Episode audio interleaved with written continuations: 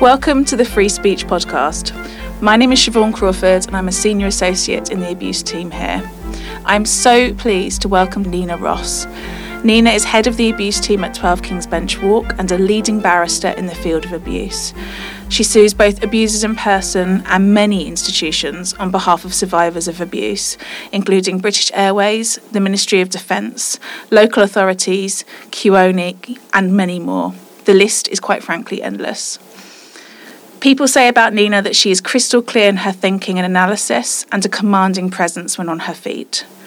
I say that Nina does not shy away from difficult cases and is unafraid to run novel arguments to get the best result for those she represents. Most importantly, Nina's empathy for survivors of abuse radiates through every part of her work, always ensuring they and their wants are front and centre of the claim. Welcome, Nina. Thank you very much for having me. Thank you so much for joining us. As you know, what we thought would be good to chat about today is the sorts of things that are likely to come up when you're bringing a claim for abuse and the hurdles that survivors face, but also the way that we as a team can get around them because what happens is solicitors and barristers work as a team. So I think to kick off, for people who don't know what a barrister actually does, are you able to tell us a bit about your role in the claim? Absolutely. Um, well, when you're uh, running an abuse claim, it's your solicitor who's the person who you're having the most regular day to day contact with throughout the life of your case. And then your solicitor will decide if and when a barrister needs to be involved. Uh, and your claim might not involve any um, uh, barrister uh, input, but at the other end of the spectrum, you might be meeting your barrister quite a lot. It depends on your case. Now, most of us barristers, we are not employed by the solicitor's firm, we're self employed, and we work in a completely different and separate entity known as a chambers. And the barrister is the person um, who would represent you uh, in court if your case went to trial. Um, of course, most cases don't go to trial. Most cases happily uh, settle long before that. Uh, and many will settle at something which is called a settlement meeting, where the two sides get together and try and negotiate a deal. Now, a barrister would be the person who would be representing you in that settlement meeting and trying to get you the best possible result in your case. Uh, and your barrister might also attend uh, certain key meetings with your solicitor to provide advice on specific issues or on the value of your claim and they will also be involved in drafting certain documents in your case. For example, the particulars of claim, which is a document that you uh, send to the court when you initially start your court proceedings. So, in summary, it's your solicitor who handles your, day, your case day to day, and it's your barrister who gets involved as and when needed, and ultimately will go to court and fight your case for you. So, Chambers, when I referenced 12 King's Bench Walk in the introduction, that's the name of your chambers, and every barrister belongs generally to a set of chambers, and that's just a fancy word for an office, really, isn't it? It is a fancy word for an office. think of us, think of us like GPs in a surgery. We're all self-employed, but we all work out of chambers together. But we're all independent people who give independent advice to you and are separate from your solicitor's firm. Yeah, and those key meetings that you referenced. I mean, again, the list is endless as to when we might see you, but generally it might be if we're finding something tricky about the time limit or liability, which we're going to come on to, or when we get to the stage of value, valuing your claim, then that's often when we come and see you as well. So it's sort of trigger key points in the claim where you tend to come into play. Do you think that's fair to say? Yeah, I think that is right. I think at certain key points, it might be at the beginning of your case if there are some really um, complex issues that it's useful to have both the barrister and solicitor talking you through. It might be where you've had an offer from the other side um, and your solicitor thinks it would be helpful for the barrister to provide some input on whether that's a good offer, whether or not you should make a counter offer. So it's we're, we're sort of hired guns. Uh, when we're needed, we come in and we provide the advice we're asked to give. Yeah. And so moving on to some of that advice that you're likely to give. So, in respect of what I always say is the first hurdle when you're bringing a claim is something that is referred to by lawyers as limitation, but really, in simpler terms, it's the time limit. And for a lot of abuse case, cases that where somebody was abused in childhood and they're much older now, that comes into play. So, you're able to explain a bit about that time limit and how it works? I am, uh, and it's often one of the, the key issues in a, in a claim arising out of sexual abuse. Um, and you have to uh, bring your claim within the time limit that applies to your case. Uh, and the law on time limits is fiendishly complicated, um, and different rules apply to different types of case. But in most cases where you're claiming for injury arising out of abuse, you have to bring your claim within three years of the abuse happening, or if you were a child when the abuse happened, then you've got to bring it by your 21st birthday. So that's uh, in a nutshell what the time limits are. There are other uh, time limits in, in certain types of case. Um, but what happens if you don't bring your case within the time limit? Well, that isn't necessarily the end of the road. Uh, in most types of cases for injuries arising from abuse, the court has a discretion to allow your claim to proceed out of time and the court will exercise that discretion in your favour if you can prove that it would be fair in all the circumstances to let you go ahead out of time. And in assessing whether it would be fair, the court will take into account a whole host of factors. And I think it would be helpful just to talk about three factors that often come into play. Mm. Um, and the first is the, the length of the delay. So, um, the longer the delay is in general terms, the harder it's going to be to persuade the court that you should still be able to bring your claim and the longer your delay is, the better your reasons for it have to be. but all of that said, there have been cases where the court's been prepared to allow your case a, a case to proceed 20 or 30 years out of time. It, it all depends uh, on the facts of mm. the case.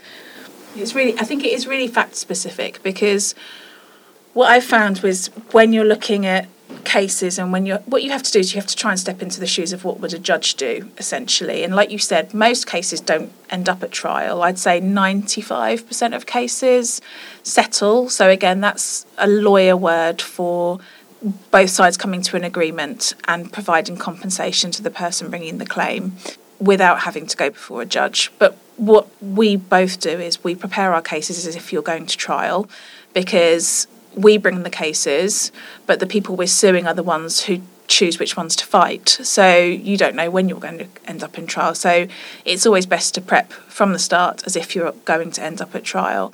And I think when you're thinking about what a judge is looking for when it comes to length of delay, it's often reason and most importantly, what evidence is still around. So is there contemporaneous evidence? So, GP records, social services records. Um, you'd be surprised, actually, I think, how many people keep their school records. Um, we've got a client who is in her mid 40s and she was able to produce all her school reports from secondary school fairly recently. And she's been able to say, look, this abuse meant that I didn't get what I should have got in my GCSEs. I'm not just saying that. Here's a report from my teachers saying this is what I should have got. So I think a lot of it of it hinges on what's still around, right? I think that's exactly right, and I think you've got to the nub of it there. Um, although the court will take into account all the circumstances of the case in deciding whether or not it's fair to go ahead, ultimately, what it will often come down to is a balancing act between how good are your reasons for the delay on the one hand versus how much the evidence has depleted or diminished mm. due to the delay. And the case that you give of the person who still had their school records from all those years ago, I mean, that's a fantastic example of where the claimant or she could say, it's still possible to have a fair trial and look at what effect the abuse had on my schoolwork because here are my school records. Mm. So it is that balancing act between the two things. And in, in terms of, you know, know reasons for the delay. There's no hard and fast rule for what a court is going to think is a good reason for delay. Again, it's all going to depend on your case. But, but something that comes up quite a lot in abuse cases is that people will say they didn't bring a claim earlier because um, they were too ashamed or too embarrassed or mm. too psychiatrically unwell to come forward. So, for example, you might have someone who had PTSD and they, they tried to avoid all reminders of the abuse because it gave them flashbacks, mm-hmm. and they might not have been able to come forward until they'd had therapy more recently and were, were able to deal with it. Um, so, or, or, you might have somebody who didn't tell a soul for years, and then the police knocked on their door more mm-hmm. recently as part of an investigation, and it was at that point that the, that the person felt able to speak to the police and speak to solicitors and bring a claim. So those sorts of reasons for delay uh, might be considered good ones by the court, and the courts have recognised in several previous cases that uh, abuse can have an inhibiting effect on people's ability to come forward and instruct solicitors, and on that basis have decided that the delay shouldn't be held against them. But obviously, it's fits for the claimant to prove that the reasons are good, and there might be all sorts of reasons uh, in a particular case why um, it's taken a long time to come forward. I think another common reason for, for people in abuse claims that they don't come forward earlier is that they didn't think that they would be believed. Mm. It, it's often that people find out later in life that there were other victims of this perpetrator, or there's some sort of Me Too movement in the industry, and then you'll get people coming forward. For example, um, you know, I remember when um, the when Andy Woodward came forward in, in 2016, saying mm that he'd been um, he's a famous footballer, and he came forward and said he'd been abused in the football world. That then led to lots of people who'd been abused in the football world coming forward, mm um, and so you know, it, it, may be that the court will consider those sorts of reasons for delay are, are good ones. Yeah, and I think that happens a lot. Uh, I mean, obviously you referenced the Me Too movement, but it's I mean we did a documentary on abuse in the army cadets, and there was an avalanche of cases that came to Bolt Burdon Kemp for a specific unit, but also across all of the army cadets. Um, same with the scouts, because I think the thing with those who abuse people, they say, if you tell anyone, you won't be believed. And it's always, I found, an imbalance of power between the abuser and the abused. And if you tell somebody, particularly a child, enough that they won't be abused, that percolates. And so I think that you feel so much less alone when people like Andy Woodward speak out or people start speaking out about, you know, Jimmy Savile, that it empowers you to be able to pick up the phone and speak to somebody. And a lot of the time, when we speak to people, they have said, You're the first person I've ever told about this abuse. So they're not saying, they've not told their, you know, spouses, partners, family, they've not even told the police. We're the first person that they reach out to. And I think that there is a lot of power in that. And I think judges are really live to that as well well, good judges, because the other advice that we always give is you can get a judge who might have had a bad breakfast and be in a bad mood and that's something that you've got to think about when you're like sort of weighing up whether to go to trial or not is there's such a spectrum of what you know a discretion as you say of what a judge can decide. So that's something to be borne in mind. But i do think to be fair to the judiciary that they are live to all of these issues and when they're carrying out that analysis because if you don't get over the time limit point your whole claim fails.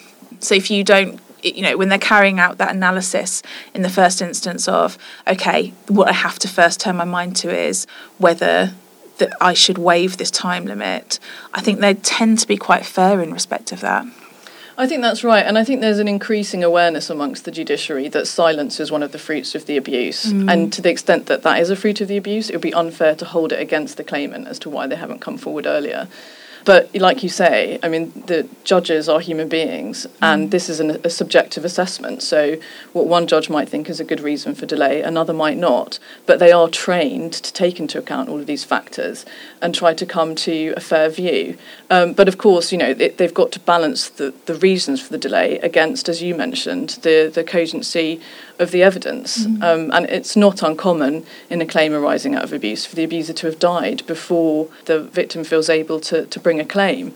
Um, and in those circumstances, the court might find it's impossible now to have a fair trial because the perpetrator won't be there to defend themselves. Mm. But even then, again, it all comes down to the facts because you know if the perpetrator was convicted before they died, um, or if they admitted the abuse before they died, then the fact that they've died might not prevent a fair trial being possible. So it, it all comes down to what evidence is available and whether or not you can still have a fair trial. You know, what key witnesses are available? Are some untraceable or too ill to give evidence? What documents are still there? Have we still got all the medical records, as you mentioned, school records, social services? Services records. So the court will weigh up the reasons for the delay as against how much evidence is still available. But also, it's worth bearing in mind as a claimant that the defendant's got to prove that the evidence has become less cogent due to the delay, and they can't just complain about prejudice if they haven't bothered to look for any evidence. So they've got to show that they've tried to find some evidence and they haven't had, they haven't been able to do so because of the passing of time. So the court takes all of these factors into account and then comes to a view as to whether, in all of the circumstances, it would be fair to let the claim proceed. Mm. That's important, isn't it? It has to be fair to whoever you're suing as well and you do sometimes have people that don't carry out their best endeavours when looking for documents. And I think it's also important to say that certainly the way that we work is that if somebody ever said to us, I don't want you to speak to my mum, dad, brother, sister, there's certain people that even when they've disclosed and they're bringing a claim, they might not have yet disclosed to everybody and they might not feel able to do that. Then we respect their wishes and we don't say, well, actually, this would really help with evidence and we'd really like to speak to them and we have to speak to them. Again, the important thing is making sure that the people we represent feel comfortable with all the actions that we take because ultimately we provide the advice and the people we represent make the decisions, right? That's right. I mean, we're we're here to give you advice about your case, but ultimately we can only act on your instructions. And if you say we don't want you to speak to somebody, then we won't. Yeah. Yeah.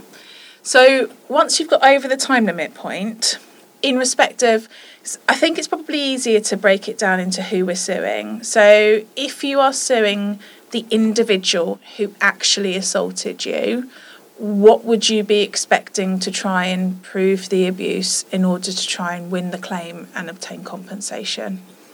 So, if you're suing the person who perpetrated the abuse, then in some ways it's more straightforward because if you get over the limitation hurdle, then you simply need to prove that the abuse occurred. And if you prove that it occurred, then you're entitled to at least some compensation for the fact of what happened. Um, and there, um, you have to prove that it happened on a balance of probabilities. So you have to show that it's more likely than not that it happened. And in these sorts of situations, we'll be we'll be looking for whether or not there are any witnesses that you, you told about it nearer the time, and uh, any accounts that you've given, for example, to the police or medical professionals over time. In in many cases, there will be a conviction of the abuser, and in those circumstances, there's a presumption in law that the abuse happened. So, in other words, it will be for the perpetrator to prove that the abuse didn't happen. Uh, so, in those circumstances, it will be a lot easier to succeed. Mm. And also, I think it it just makes common sense that it would be absurd that if somebody has been convicted in a criminal court where the bar is higher to be found guilty, that if they then came to the civil court and said, I didn't do it, even though I was found guilty. A judge will have quite short shrift with that. And actually, Bolt Burdon Kemp had a case around that that had a bit of an offshoot legal point. That actually, the barrister in that case was your ex colleague. That's right. Now, Master Davison, a judge of the High Court, or Master of the High Court. And yeah, that was a really interesting proposition because that defendant individual was trying to say just because I'm in prison for this abuse, I didn't do it. And although we had to have a hearing about it, it got quite short shrift and was kicked out fairly resolutely. So, in respect of the perpetrator, I think another thing that just to be live to is not something we're going to talk about in depth today, but it's also making sure that they've got enough money, isn't it? Because you don't want to sue somebody who has no money because it's a lot for an individual to go through to end up with a piece of paper that says you've been compensated, but to never actually see that cash. That's right. I mean, there's you could sue somebody and get a judgment in your favour from the court, but if if they're never going to be able to pay you any money, then the question arises: Is it going to have been worth going through that? And so, um, what we'll do is look to see whether or not the perpetrator has any assets and whether they're worth suing. Uh, because if they're not, as you say, it's a lot to go through a trial. Um, if in the end it's not going to get you compensation, and that's all the civil courts can achieve, mm-hmm. they can only they can only get you compensation. So thank you so much for joining us, Nina. I really appreciate your time. It's been a pleasure to be here. No problem. And speak to you soon. Thanks, everyone. Cheers.